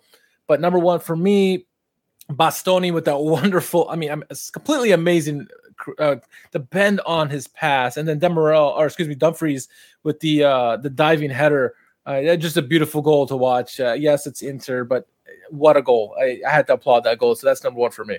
okay, um, we're not that far off. Um, I, have got Cuadrado's direct corner at number five. I've got uh, Simeone's distant uh, distant goal from uh, uh, at, at, number four. I actually have uh, Saelemaekers in at number three. His his left footed curler was a brilliant goal. Um, I, am going to give the Dumfries goal number two. Um, again, love the pass, but uh, the free kick from Biraghi is the goal of the week for me. Um, brilliantly taken. Um, nice, uh, nice curl free kick. Proved to be the goal that kind of helped uh, Fiorentina inch in front. Obviously, the penalty from Vlahovic is the winning goal, but uh, you know, from for Fiorentina to continue um, where they're at, uh, and they're in sixth. I picked them to finish sixth. Uh, you know, I, I picked them to be the team that ruins it for one of the seven sisters, and yeah, I, I, thought you know, and right now they're they're getting it done. I'd like to see them play better against those big teams, but you know, Biraghi, great free kick, uh, goal of the week for me. Uh, again, so for me, Biraghi one, Dumfries two, Saelemaekers three, Simeone's second goal fourth, and then the Cuadrado uh, corner is fifth. I mean, Raspadori's second goal was excellent. Barrow on the volley. Um, I, I, I, can't believe I'm leaving that out. I mean, that's how good these goals it, were. There was week. a lot of good goals this week. It was. Yeah. So uh, Malinovskyi's goal. Yeah. So Dzeko's team goal. Dzeko off the team goal.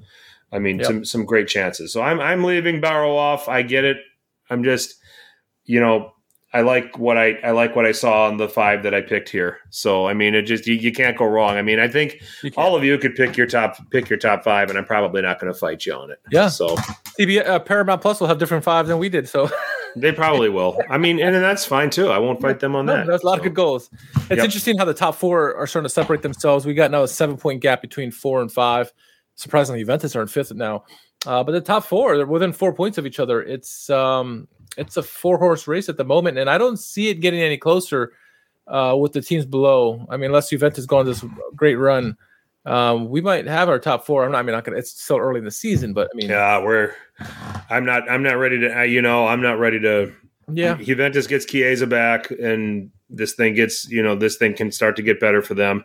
that's true. Um, so I, it would not surprise me if this is how the top four finishes. I mean, not in this order, but these would be the top four. Right. Um, but I think Juventus Juventus is still going to have a lot to say. Which is amazing. I'm awfully worried about Roma at this point. Um, I don't think I don't I I I I can't do it yet. You know, I I, gave them sixth. I, I went that far with them. So is Juve the when I did- only team you think could could break up this top four? I think at the moment when I look at these teams, I think they're the they're the one that would have the, the best chance. Yes. Yeah, I don't like Roma or Lazio. Fiorentina, like you said, is Yeah. still too young and naive. Um, Juventus, though, I I can't see it, but they've been playing. They've been getting results lately, so that's what's that's that's what matters in this league, right? So Yeah. yeah, it's uh, uh, shocking. Now about Bologna sitting there. I mean, they're just right yeah. there. Oh yeah, oh yeah, top ten, right? And Hellas Hellas Verona is. I mean, and Sassuolo. These are three teams we better just kind of keep an eye on. In the end, I don't think they're going to have the chops to upset anybody, but the, all three all three of those teams, uh, you know, are going to if if they, if they don't end up finishing in a very high place, they're going to make somebody else very unhappy. And there's strong rumors that Jeremy Boga might be going to Atalanta either in January or, or in the summer. If he goes in January, good lord. uh, exactly. I mean, they're already spoiled for choices, but man, Jeremy Boga there is just gonna blow up even more so. Than Good is. lord, that will be uh, that will be tasty. Yeah, I guess So- don't want to or something. Yeah. So let's move on real quick. Uh, Champions League. Mhm. Um, let's get on with it. Uh, I'm gonna, I just want to do one thing real quick here. Um, it begins with Tuesday. The two Milan clubs in action. Uh, Milan themselves at home to Liverpool. Um, and then Inter are traveling to Real Madrid. Milan must win, uh, and there must be a draw between Porto and Atletico, um, and that is at Porto.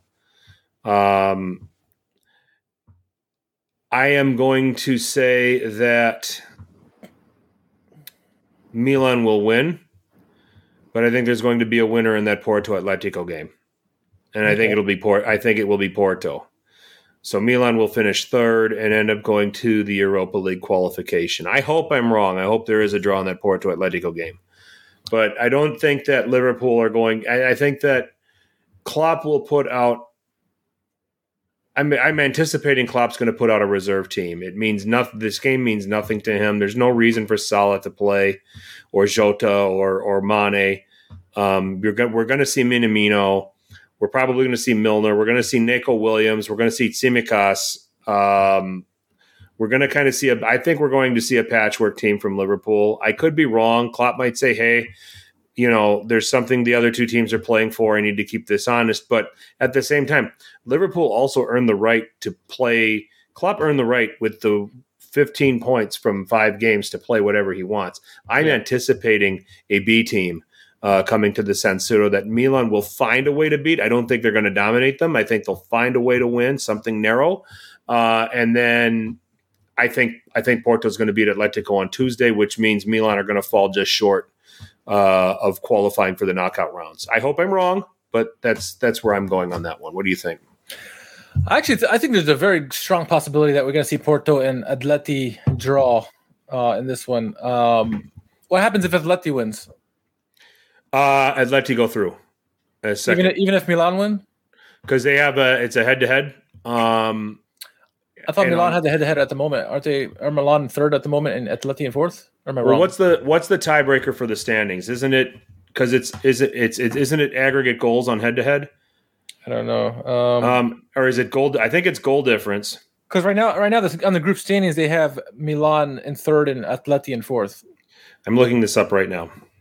well, while you do that, I, I think there's a strong possibility that that Porto Athletic could be a draw. Um, and Liverpool played a their top lineup this weekend against Wolverhampton. So hopefully you're right that you know Klopp rest most of these guys um, to give Milan a chance. I think what I would love to see is Milan get a win, Messias get the game-winning goal, and then all all the haters of Messias ruin ruin the the anger of that. But um, I think if it's a B lineup for Liverpool, excuse me, that Milan have a real good chance of, you know, you imagine San Siro is going to be raucous. It, it's going to be. It's Champions League. It's Liverpool, who, you know, we hate from 2005. Um, it's going to be raucous crowd, I think.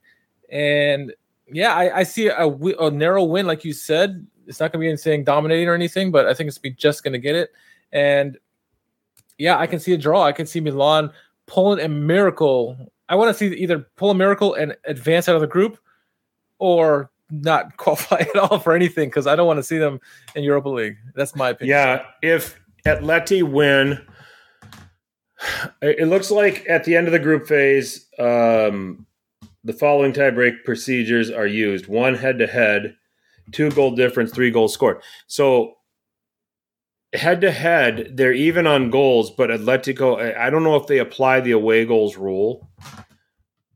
Um, because Atleti has two away goals against us. We have one. Uh, someone in um, the chat says no away goals. Away goals aren't going to be counting. I okay, I heard something about that. But hmm. let me just let me just see this. Okay, so I've got another piece here. Who All can right. qualify? Uh, group B. Um, Milan will go through if they win and the other game is drawn. So okay. Um, Atletico will go through if they win and Milan do not. So they need Milan. All right, I I don't we know. Don't know. We don't know.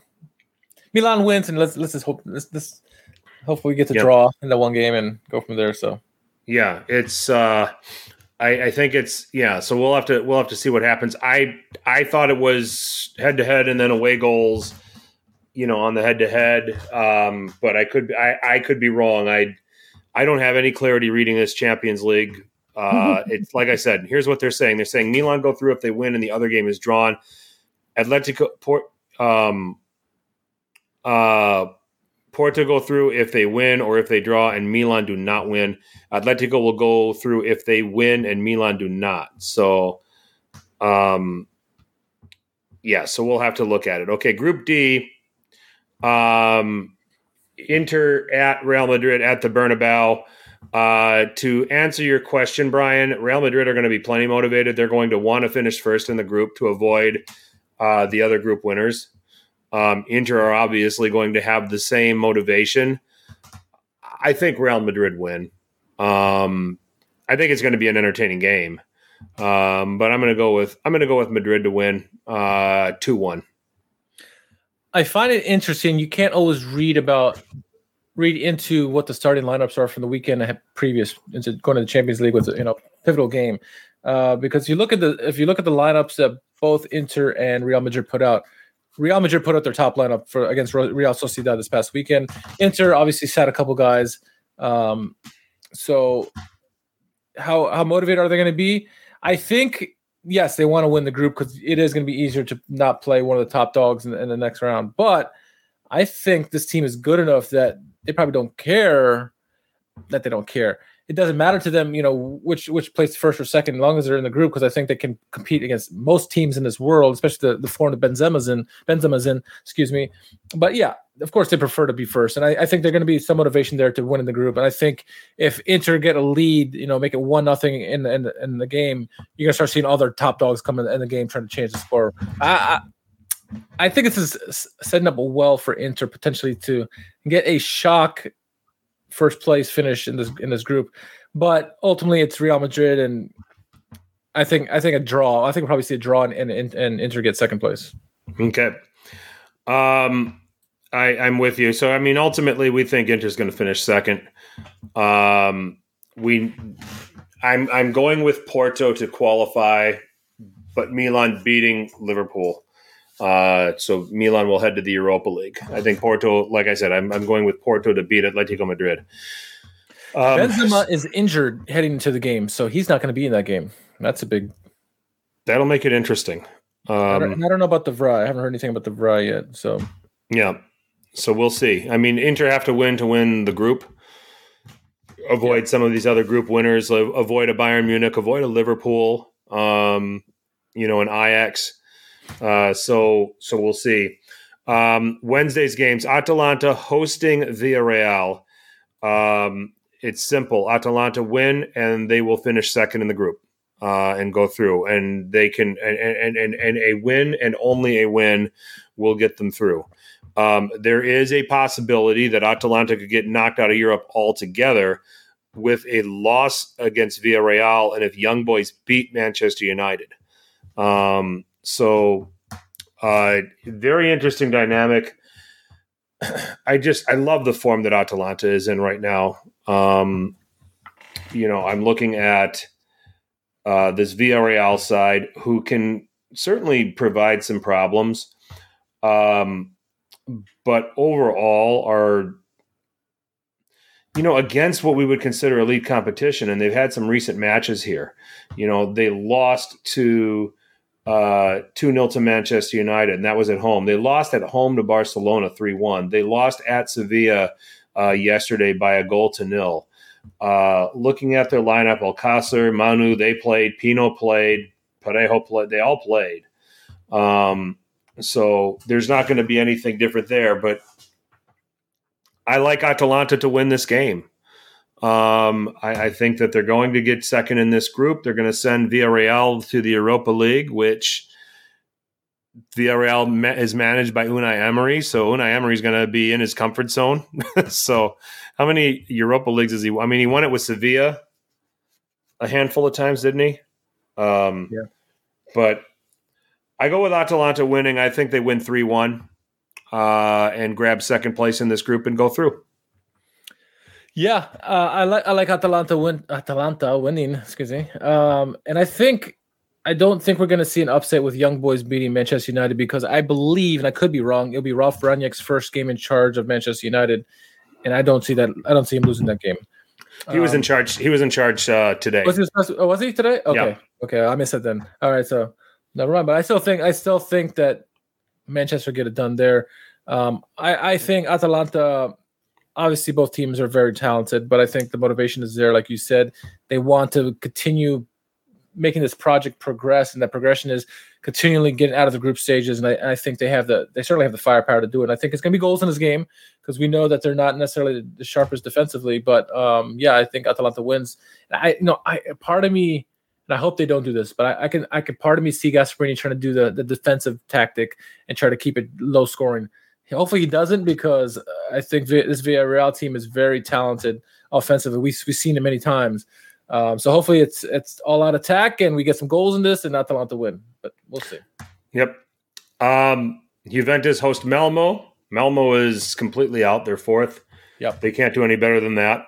Uh, Chelsea travel to Zenit in that group. So if Juventus Juventus is already through, they are group winners if they win and Chelsea don't, right. or if they draw and Chelsea lose.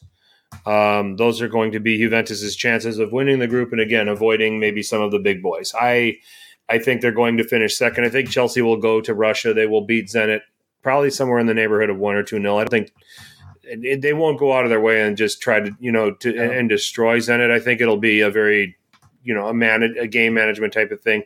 Juve, I see beating Malmo, kind of the same thing, two 0 um, They're going to take the three points. They're going to just and they'll they'll consolidate second place. Um, and uh, that'll be that. I don't see them winning this group. I think Chelsea get the result that they need to to win the to top to top Group H. Yeah, I, I don't see Chelsea losing. So I, you know, eh, Juventus probably I imagine going to put all their. They're going to play well, I think, but it, it does, ultimately I think doesn't matter because Chelsea's going to not lose in this game, and uh, they're going to finish second. They'll be they'll be happy that they're, they're progressing in group stages for sure, but um, they should certainly try to get a win because you never know. Anything can happen in football, right? Uh, maybe the hooligans from Zenit, you know, get to get to them. I don't know who knows, but uh, uh, hmm. it's going to be Chelsea one, Juve two. You know, no matter yep. what. Yep. All right. Um, moving on, shall we? Europa League. Get out of this. this. We've got Napoli and we've got uh, Lazio. Mm-hmm. And second here. Lazio, I believe, is already through, so there's no um no worries for them. I believe I think they got at least a four point gap between them and Marseille, I believe. Yep. Uh, let's start with Napoli. They host Leicester. Um, it, it, winning in is really is really the calling card for them. Um, yeah. It's a very tight group right now with Leicester on eight points, Spartak on seven, Napoli themselves on seven, and then Legia on Legia Warsaw on six. Um, Napoli takes care of business; they go through. So simple as that. Leicester away are capable of conceding goals. And I get that this is a below strength Napoli team, but I'm going to go with Napoli winning this game. Um, I am going to tip them to win 2 1. I was just reading Brian's comments. He's talking about the uh, uh, the Glarus Brewing. So we both we both drink it, obviously. And so cheers to you, Brian. We appreciate the uh, support. Um, yeah, it's you know, if you look, knowing what Napoli do not have their ex that at their disposal at the moment, you would it's easy to say that Leicester should win this game handily, right? But we just saw what Napoli did; they put up a fight against Atalanta, uh, and I think they'll make this interesting. I mean, I I don't know the kind of form that Leicester is in at the moment, but it's gonna be a tough game. We know that. Um, They're middling. Tough. I think they played today. They played Aston Villa today. So um, Napoli need to win to get in for sure. Well, they got to hope the other game is a yeah. Leicester uh, lost. Leicester lost two one at Aston Villa. It was at Aston Villa too. So yeah, I mean their their away form stinks. They are capable of conceding goals away. Yeah. So, um, I, I, I got Napoli winning this and, and qualifying. I I, I think. Where's the Spartak game? Is Spart is it Spartak or Legia or Warsaw? It's in Warsaw. Okay, so the best the best scenario here is that Napoli get at least a draw, if not a win, and then Legia wins. I, I think Legia can get a win in this. Yeah. Uh, but then I don't know about the goal differential if that matters. If if Napoli lose and Legia wins, does Legia make it in? I don't know. Well, uh, no. If if if if Napoli draw and Legia win, Napoli's out. Okay. Okay. Well, yeah. yeah. I don't know. I'm hoping Napoli makes it out, but this is a tough. This is it's a tough game, tough group for for Napoli, considering the players that they're missing. I think. Um, I hope they do it. I hope they do get it out, but we'll see. It's gonna be hmm. uh, must see TV for sure. That group is good. It's chaotic. And then Lazio host Galatasaray. Um, both teams have already qualified. If Lazio want to win this game and get the the bye into the round of 16 and not have to play the extra two games in February, uh, they're going to want to win this game. Um, at Galatasaray, they they lost on an embarrassing mistake by Strakosha yeah. by one goal to nil. If if they can win this game, and I think they can by multiple goals, um, Galatasaray will present some things going the other way. I think this will be a pretty lively game. I'm going to go three one for Lazio, um, and uh, they will qualify as winners of this group. You said the game is at, at Galatasaray or is it at? Uh, it's at it's at, it's at Olimpico. Okay, okay, that's that's good for, for Lazio. Um, yep. yeah, they need to win by two goals. I think. I, I think it's it's no doubt about it because they want to win the group, get that bye. It's gonna be nice to have that bye. You know, especially in the winter months, not have to play the extra game. Those extra games will go a long way. Especially you know, you, you more better chance of getting injuries the, during that time frame too. So um, I'm gonna go with a hmm, two nothing Lazio win. Hmm. Okay. Um, so we both think that they'll win and they'll top the group. Yeah. Um, Roma, uh, Conference League at CS, CS they've they've qualified um, as the second place team in the group. Hmm. Um, uh, right now, currently second behind Bodo Glimt, um, but uh, they are at uh, CSK Sofia. I, I, you know, I, I, don't want to go into total details here about Roma's qualified prospects for this competition or any of this other stuff. They just need to go and put in a good 90 minutes, and Mourinho needs to start his best guys possible and go out there and play a match and try to get this thing back on track. I mean, he's forced to at this point. Yeah, he needs to. They, and they really, I think, I think the they need the result both for the fan base, for themselves, for him. They they need this win, and I think they need to go out there and play well. I think they can, uh, but like you said, they need to start their best players. Right. Start and stop. That's it.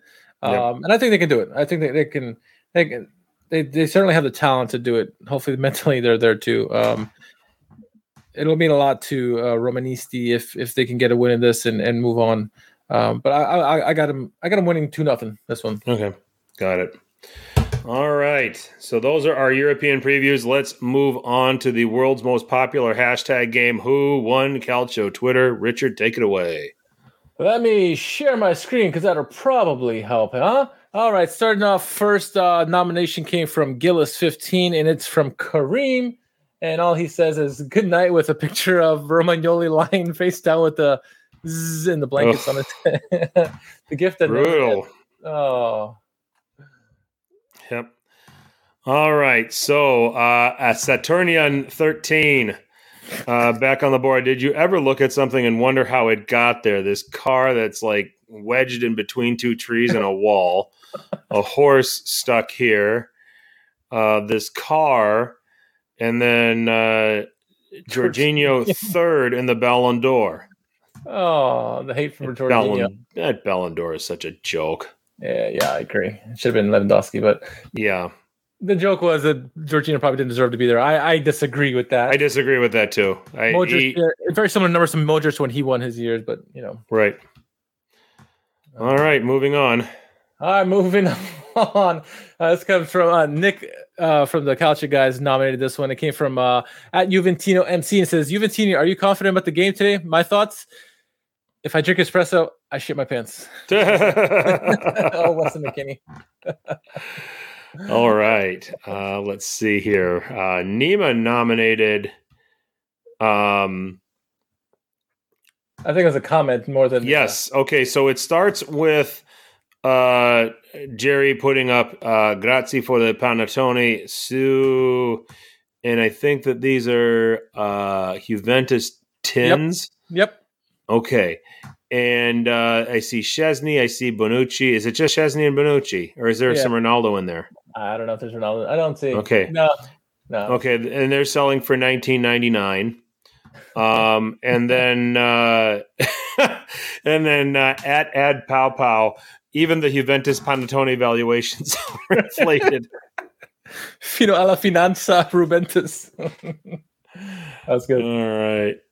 Oh, okay. okay. Let's see. What's next? What's next? All right. Uh, and Lisi nominated this one. So uh, Dada, real Dada. So the first tweet was uh, something about um, the Epstein Epstein case. Da, da, da, da, and it's a picture of Gasperini, who looks awful lot like Epstein himself. But oh God! oh man! Oh, yeah. painful, painful, yeah. painful. So we already had the ad pow pow. Okay, so let's move on to the next one. Uh, he was happy to be nominated. All right, so this moves on to at assistence assistencialinte. Yep. Okay, at assistencialinte.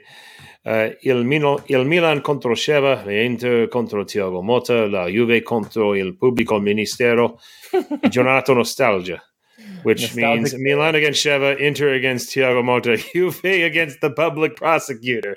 Nostalgia Day. oh, we've got a lead. We've got a leader.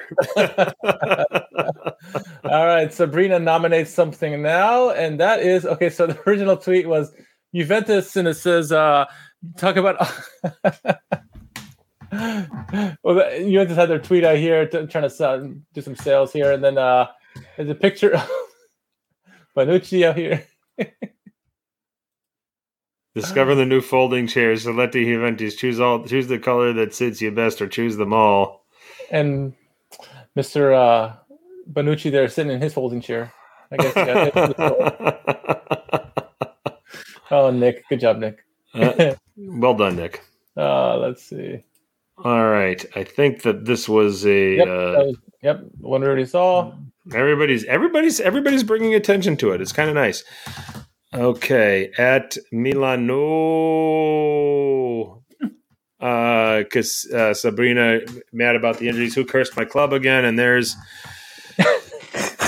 a GIF of Romelu Lukaku Oh man, Zlatan inspired, I'm sure, huh? Yep. Let's see. Okay, moving on. BJ Mac under, or BJ underscore Mac 19 says. Uh, so the original tweet was BR Football says the PSG crowd welcome the Ballon d'Or and Yashin Trophy winners. And then uh, BJ Mac says Messi took his spot on the field and Donnarumma took his spot on the bench. nice. I like that. I like that. All right. It looks like uh, Giovanni is nominating Joe underscore Cappuccino. Uh, Juventus Museum inaugurates a path for the blind, and Joe says, "Not sure this will help Rabiot at all." That's good. That's good. oh, uh, maybe a new leader. My gosh, oh, that was good. That's good. All right, so uh, Footy Humor says uh, it's a picture of uh, the, the the new owners of Newcastle United, and they say uh, we took over the wrong United, and then uh, Farino says, looks like those Plusvalenza's investigations are taking its toll on Pavel Nedved.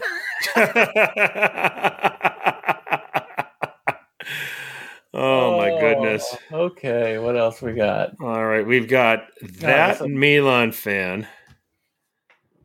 Yep. Okay. So this is the one. Sassuolo are the Robin Hood of Serie A. They steal points from the rich and give them to the poor. Helping out Spezia. Poor Spezia. Oh man. Oh. Okay. Um, that's, yeah, that's it. What do you think? Ooh, uh, I'm a sucker for uh, recency bias, so I like the I like the blind one with uh, Joe Cappuccino with Rabiot. What do you like? That one's good. Jake's is good, and the other one that I would say is uh, assistencial assistencialente. Yep. yep. We got to pick between one of those. Ooh, it's tough. I wonder what the chat says. What are you leaning towards? Mm. Um, wow. Um, it's tough. All three of them are good. They are. Um, which one do you like? the nostalgia one, I guess Juventus is pretty funny though. I mean, obviously, yeah. the public minister. Yeah, that, that's good. That's good. Let's go with that. All right. All right, so Assistencialente, congratulations! You are the winner of Who Won Calcio Twitter for the week. Um, I don't. He may not speak English, so he may not know, but we'll congratulate him anyway. So I'm going to go take care of that. Uh, if you right. want to announce any housekeeping or anything like that while I do this, housekeeping. Yeah, I don't do housekeeping in my house. No, no, um, no. Uh, yeah, first off, uh, want to thank all those who participated in the uh, fan reaction cam, the fan cam reactions. There's been uh, very fun, very entertaining for us. Um, so thank you for all that, and keep keep keep inserting the videos. We love those videos, so keep sending it to us. Uh, today, sit down or just uh, tweet me on Twitter, and then we can uh, get you on there on the YouTube there. Um, also, speaking of YouTube, uh, released a video recently last week about Junior Messias uh, and his impact on Milan, and um, people calling him the Messiah already after just uh, the game-winning goal. And we asked, is he really the Messiah, or is just you need to slow your roll? Spoiler alert: slow your roll, slow your roll. Okay, he's a good player. Will he supplant supplant Alexis Saelemaekers? We'll see, but he's a good player, but he's not the Messiah. So let's let's just calm down with that. All right, he's I'm a fan of him, but he's not the Messiah. Uh, yeah, yeah, yeah. Yeah, I look. Some people were like getting crazy. I was like, no, I mean, this is a, it's, it's, a, it's, it, it is a, a feel good story. Yes, you know, and that's what it is about about Junior Messias, and that's what and, you know, and that's what we're that's what was being highlighted. It wasn't like he's going to be this next all world player or any of this other yeah. stuff. And it wasn't us; it was Milan Milan Twitter saying this. I'm like, no, no, slow your roll, right? Yeah, roll. yeah, yeah. So, so, that's a fantastic that's story, no doubt, no doubt. Absolutely. Absolutely. So happy for him. Happy for what he's been able to accomplish here, and uh, you know, just because uh, I mean, you know, you, you know, he he's kind of like one of us on the pitch, you know. Yep. It's kind of the way, and that's why we cheer for it. So, um, but with that, and with the the, the winner of Who Won Calcio Twitter, uh, let's put a bow on this edition of Serie A Sit Down. Richard, uh, anything else you want to plug shamelessly? Uh, no, I mean obviously just follow us everywhere we you can follow us, but uh, you can if you want to tweet me, send me videos for fan reactions for after any any of the, your team's games. Uh, let me know at r underscore k h a r m a n. Yep. I'm at FTC underscore 21. Um, Serie A Sit Down, we have our own channel on Apple Podcasts and SoundCloud. We're on Spotify, iHeartRadio, Stitcher, wherever there is podcasts, there is I Sit Down. At I Sit Down on Twitter or Instagram. Uh, check us out there. Drop any comments, uh, any suggestions for uh, future podcasts. Uh, we'll be happy to address and uh, potentially even cover them. Um, here, if you're catching us here on YouTube, if you like what you saw, click on that like button, subscribe, helps us out big time. Um, and uh, this, and also the notification bell, which uh, gives you a heads up for whenever we drop just about anything on the YouTube channel. If it's going to be a new podcast, uh, if it's going to be fan reactions, which, as you know, I will uh, uh, uh, it continued to endorse. I mean, it's, it's it's a masterstroke in terms of bringing the Calcio community together. Um, nominations for Who Won Calcio Twitter hashtag Who Won Calcio Twitter uh, only on Twitter. Uh, and again, keep it tasteful, nothing offensive. Um, you know, or you, we we because we will not use it. So, um, and uh, I think that's about it. Well, we're on Facebook too. You can check that check us out there. So. Uh, chat uh, a couple of you know we had, we, we had a uh, I think everybody was busy tonight so. But thank you, you all know. for who who joined us. I was uh yeah enjoyed the uh the chat. Usual cast of characters were there so thanks uh uh you know thanks for coming in and taking part. Um we uh we appreciate it as always and uh we will see you guys next week. For Richard I'm Frank. As always tell your paisans about us. Ciao